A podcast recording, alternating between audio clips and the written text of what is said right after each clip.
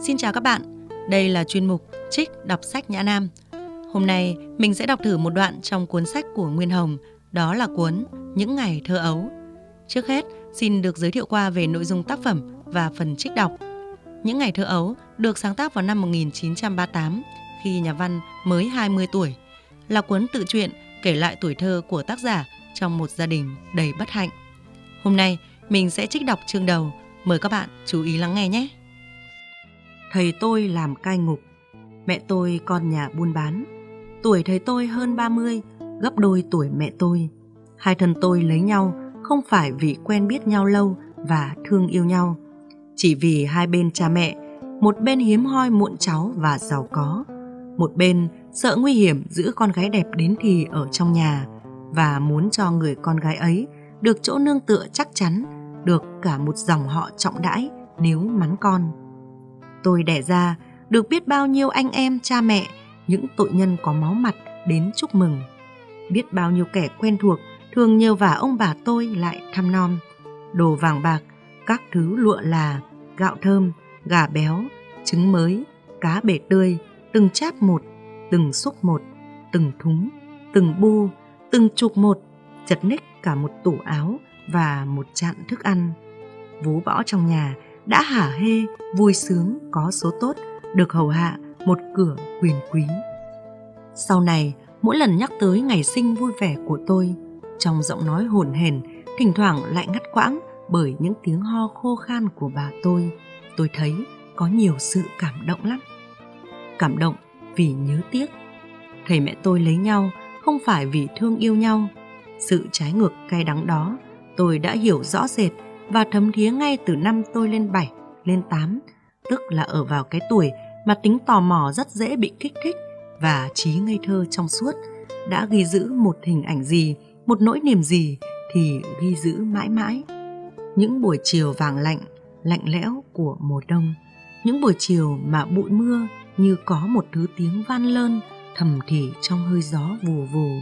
Mà lửa lò than rực rỡ vờn lên chân tường những ánh hồng lấp lánh hay rủ dê tâm trí người ta vào những cõi buồn thẳm làm tê tái mẹ tôi hơn hết. Tuy mẹ tôi có tôi ngồi trong lòng cười nô với mấy con búp bê, tuy trước mặt mẹ tôi những thức ăn tỏa mùi thơm ngon lành trong hơi cơm tám xoan bùi ngọt. Tuy mẹ tôi thỉnh thoảng lại mỉm những nụ cười êm ấm và luôn luôn thưa gửi dịu dàng cùng thầy tôi. Lúc bấy giờ, trong đầu óc mẹ tôi quằn quại những hình ảnh gì, những ý nghĩ gì, thầy tôi đoán biết sao được. Vẻ mặt xinh tươi kia, giọng cười nói trong sáng kia, sự thủy mị kính cẩn kia, sao có thể là của một người đàn bà mà tâm tư luôn luôn giá bút vì những phiền muộn, những đau đớn cay chua nhất, tối tăm nhất. Hay thầy tôi như mẹ tôi cũng nên niềm nở ân cần để che giấu cả một lòng đau đớn. Có lẽ đúng, vì thầy tôi nếu là một người vô ý thức hay nồng nổi chỉ biết có sắc đẹp và sự chiều chuộng của mẹ tôi thì đã chẳng yên lặng nhìn tôi, miệng hơi trách một bên khi tôi níu lấy vai, lại hỏi. Cậu ơi, em Quế không phải con cậu mà là con ông cai hát, phải không? Cũng lúc nghe câu tôi hỏi ấy, mắt mẹ tôi bỗng sáng lên, gò má hơi ửng hồng. Mẹ tôi nhìn quanh thầy tôi, rồi hoặc quay mặt đi chỗ khác, hoặc cúi xuống trông tôi. Trời, thốt câu hỏi dại dột trên kia, nếu tôi là con một người cha độc ác hay ghen phút uất ức và một người mẹ bỗng hổ thẹn và sợ hãi vì có kẻ mớm nhời cho con mình để phá hoại sự thanh khiết của đời mình, đời làm vợ. Không, thầy mẹ tôi chỉ yên lặng rồi nhìn nhau mà tôi vẫn được nũng nịu đẩy đưa trên hai đùi gối ấm áp. Quế, em gái tôi, là con người khác, ông cái hát. Sự ngờ vực trong tôi thoát ra bằng câu hỏi trên kia không bao giờ được giải thích cả. Đem hỏi thầy tôi, thầy tôi yên lặng, ôm ấp trong lòng mẹ tôi, được mẹ tôi vuốt ve là tôi nhắc đến câu hỏi ấy. Cũng như thầy tôi, mẹ tôi chỉ yên lặng nhìn tôi, nhưng hai con mắt sáng người trên nước da mịn mà như trứng gà bóc ấy khác hẳn cặp mắt sâu tối của thầy tôi. Và những lúc ấy, mẹ tôi hay áp má lên lùm tóc tôi, hai ngón tay nhẹ nhẹ vuốt từng sợi một. Không chịu thắc mắc, tôi còn hỏi cả hai cô tôi, hai anh họ tôi, bà tôi và những người hàng xóm. Cô tôi, anh họ tôi không trả lời còn có lý. Bà nội tôi và những người ở gần nhà tôi, họ thấy tôi hỏi lắm thì hoặc làm lơ đi hoặc bẩn gắt lên. Thật vô lý quá chừng. Chính mấy người này đã gieo cái ý nghĩa vẩn vơ kia vào tâm trí tôi. Đã một lần, bà tôi vẫy tôi lại, ôm tôi vào lòng, xoa đầu hỏi. Ai đẻ con? Nhìn những miếng bánh kẹo thơm phức trong giấy bóng đỏ ở tay bà tôi, tôi nũng nịu đáp. Bà đẻ con. Bà tôi mỉm cười, sẽ tát vào má tôi. Bố mày, chỉ được cái hóm thôi, không phải.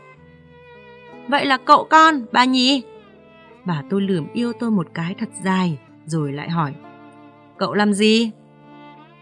Cậu làm ông sếp đề lao. Bà tôi vẫn một giọng ngọt ngào. Còn cái quế là con ai? Tôi đã hơi cáu vì thèm ăn lắm mà chưa được miếng nào. Tôi ngoẹo đầu, ngoẹo cổ, phụng phịu nói. Con không biết. Bà tôi sẽ tát vào má tôi.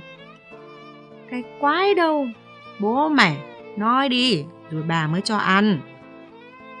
Nhưng tôi dại gì, chậm nói để mà chậm ăn, liền kéo tay bà tôi cầm bánh thấp xuống tí nữa. Em Quế cũng là con cậu. Nhưng tôi đã thất vọng, bà tôi hử mạnh một cái, đổi nét mặt. Không phải.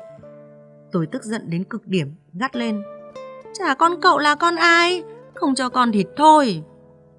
Dứt lời, tôi gỡ tay bà tôi, trực chạy đi chỗ khác. Bà tôi phải bóc ngay phong bánh, bẻ cho tôi một nửa, rồi cặp chặt tôi vào hai đầu gối. Bà bảo không phải là không phải mà. Tôi không cắn đánh vội, vặn bà tôi đã, vì lòng nghi ngờ của tôi đã bị kích thích dữ dội. Tôi lý luận như thế vì tôi tưởng rằng được vú em trông coi và ăn sữa bò là một điều vinh hạnh, một sự biệt đãi. Tôi có biết đâu rằng bà tôi chẳng muốn mẹ tôi bận bịu vì em gái tôi để tôi được độc quyền hưởng sự nuôi nấng, chăm bẵm, nô lệ của người mẹ hiền hậu bị giam lỏng trong cái gia đình khắc khổ kia. Bà tôi lại xoa đầu tôi và mỉm cười, nụ cười làm rung động cặp môi dạn nứt chảy xệ ấy chẳng có ý nghĩa gì vui vẻ hết. Không phải, cái quế nó là con thằng... Tôi ngạc nhiên, mở mắt to, lanh mạnh tay bà tôi. Bà nói dối để không cho con nốt chỗ kẹo kia, nó chính là con cậu. Cặp mắt lờ phờ trên đôi mắt nâu trao lại, nhưng giọng nói của bạn tôi vẫn dịu dàng, ngọt ngào. Không, bà bảo thật con đấy, nó không phải là con cậu, mà là con thằng... Bà tôi ngừng lại một chút, đăm đăm nhìn vào mặt tôi. Con có biết cai hát không? Tôi lắc đầu, bà tôi nghiêm nét mặt. Cái người buổi chiều nào cũng dẫn lính sang để lao và thổi kèn đấy mà. Tôi reo ầm lên, con biết rồi. Nhưng tôi chẳng cần hiểu biết rõ rệt hơn rằng đứa em gái tôi thật là con cậu tôi hay con người thổi kèn kia. Thấy bà tôi hớ hênh, tôi liền giật phăng chiếc bánh rồi chạy tọt ra đường. Và một lần, dưới gốc xoan tây, trước một cái bếp bắc bằng những viên gạch vỡ, củi đốt bằng cành xoan và lá bảng khô, tôi được ẵm trong lòng một người đàn bà vẫn đong gạo và vay tiền của mợ tôi. Trước mãi chơi với con mèo nhỏ nên tôi không để ý đến chuyện trò của người đàn bà ấy với một người khác nhiều tuổi hơn, váy nái, yếm trắng, mặc áo the đổi vai và thắt lưng xanh. Khi con mèo bị tôi xoắn đuôi chặt quá phát cáu, cào tôi một cái rồi chạy đi chỗ khác là tôi bắt đầu chú ý nghe. Người đàn bà bế tôi, nói cười luôn miệng. Chị kia cũng vậy. Lắm lúc, cả hai cùng nhìn tôi, mắt sáng long lanh và lại cười rũ rượi. Tuy còn nhỏ, nhưng tôi cũng biết căm tức, căm tức gần đến đau đớn vì những chuyện trò của họ. Nhưng tôi phải yên lặng. Không biết một sức mạnh gì đó đã giữ riệt lấy tôi, ngăn không cho tôi trồm lên để hoặc cãi vã hoặc chửi rủa.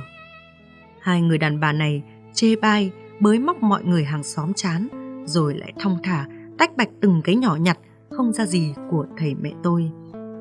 Nào thầy tôi nghiêm khắc, có vẻ thâm hiểm lắm, trái lại mẹ tôi nhí nhảnh, hay nói của bà tôi các tính xấu không thể không có được khi những người đàn bà từ thuột lọt lòng mẹ đã thản nhiên sống với những cái thành kiến, những thói lệ lối tăm tối và cay nghiệt. Khi những người đàn bà coi học vấn là quái gở, sự tự do là tội lỗi mà mến thích sự áp chế, hành hạ nếu mình được dịp và có quyền áp chế, hành hạ người khác.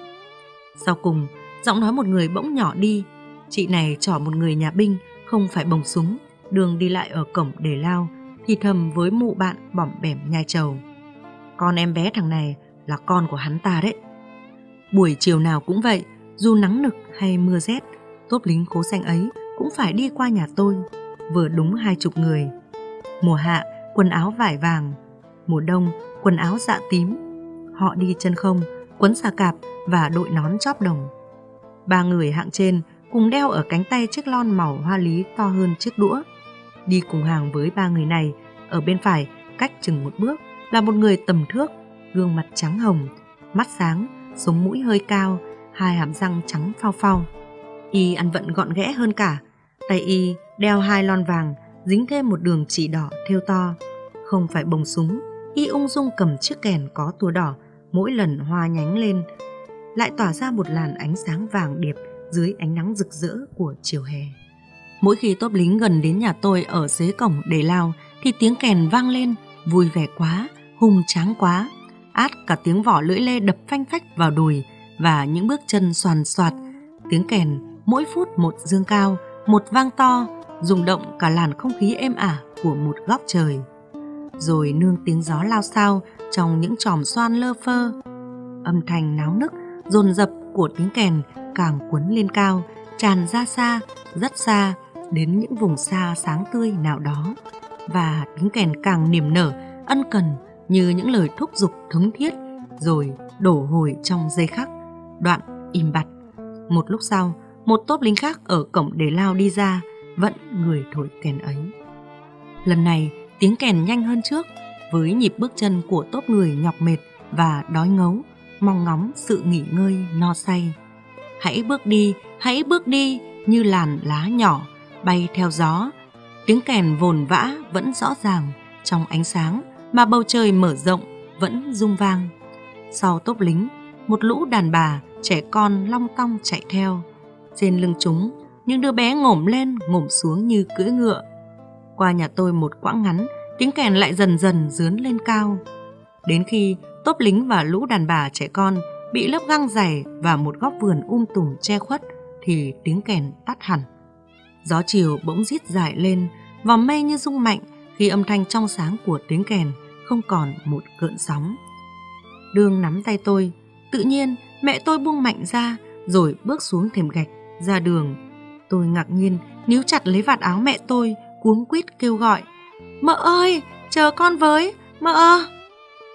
Bao nhiêu buổi chiều như thế, đã mấy trăm buổi chiều như thế, tôi không thể nói rõ là bao nhiêu mà chỉ nhớ rằng mẹ tôi đã không biết bao nhiêu lần dắt tôi ra sân trước đón những tốt lính kia đi qua với tiếng kêu rộn rã tưng bừng.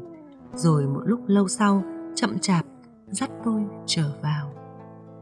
Mẹ tôi đã đứng trong tươi sáng và ấm áp ở ngoài trời hay trong gió lạnh mưa bay ở dưới mái hiên và bao nhiêu buổi chiều êm ả đã qua óc non nớt của tôi ghi, làm sao được không lầm, không sót một số nhất định.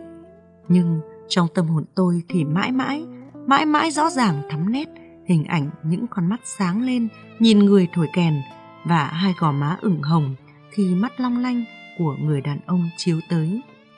Và cho tới ngày trọn đời, tôi không thể sao quên được cái cảm giác lạ lạ do một bàn tay nhỏ nhắn run run bỗng từ đâu tuột xuống vai tôi.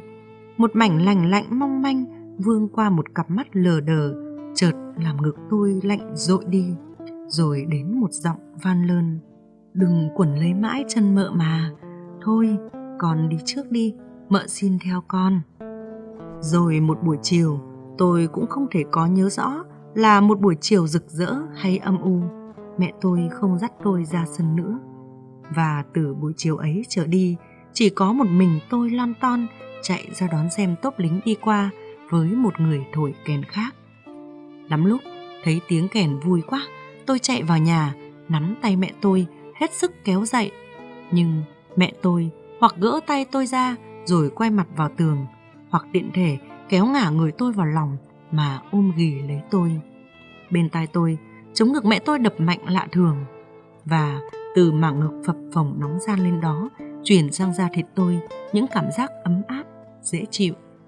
Lúc bấy giờ, mắt tôi như mở đi vì hơi thở nóng rực của mẹ tôi phát ra. Quế chính là con cậu tôi, các anh họ tôi, các cô tôi, cả bà tôi và mấy người hàng xóm đều bảo như thế. Sau ngày người cai kèn kia đổi đi nơi khác, không biết là ở đâu, mà mẹ tôi càng kính cẩn hầu hạ bà tôi, càng chiều chuộng thầy tôi và chăm nom anh em tôi. Nhưng từ ngày ấy, tôi ít thấy hai thân tôi trò chuyện vui vẻ với nhau, trừ phi ở trước mặt bà tôi hay người nào thân thiết lắm. Tới năm em gái tôi khôn lớn cũng thế, cha mẹ không bao giờ âu yếm nhìn nhau hay nói với nhau bằng giọng nói ấm áp, cười vui với nhau bằng những nụ cười trong sáng. Trong con mắt, nhời nói, tiếng cười của hai thân tôi bao giờ cũng đượm vẻ chua chát, thầm lặng. Sự đau đớn âm thầm ấy dõi mãi mãi thầy tôi và mẹ tôi với cái kỷ niệm mỉa mai xấu xa của hai đêm kia. Tôi tin chắc chỉ có hai đêm thôi, hai đêm mà hai con người đã phải gắng gượng ăn nằm với nhau để lấy con nối dõi cho dòng họ đã bao nhiêu đời u mê và tối tăm dưới sự đè nén nặng nề của lễ nghi và phong tục. Và để khỏi tủi lòng hai đứa con, một trai, một gái đã có hai diễm phúc lọt vào một cửa giàu sang và hiếm hoi. Hai người kia càng phải gần gũi nhau, chịu mến nhau trong một sự giả dối đẹp đẽ vô cùng. Vâng, vừa rồi mình đã đọc trích chương đầu cuốn sách Những ngày thơ ấu. Nếu bạn cảm thấy có hứng thú và muốn đọc thêm, bạn có thể mua sách tại các hiệu sách của Nhã Nam hoặc đặt mua trên Tiki, Shopee và Xà nhé. Chuyên mục trích đọc sẽ được tiếp tục tiến hành với các số sau. Nếu bạn muốn yêu cầu Nhã Nam trích đọc cuốn nào, hãy để lại comment bên dưới video nhé. Rất cảm ơn các bạn đã quan tâm và kiên nhẫn lắng nghe. Xin chào và hẹn gặp lại!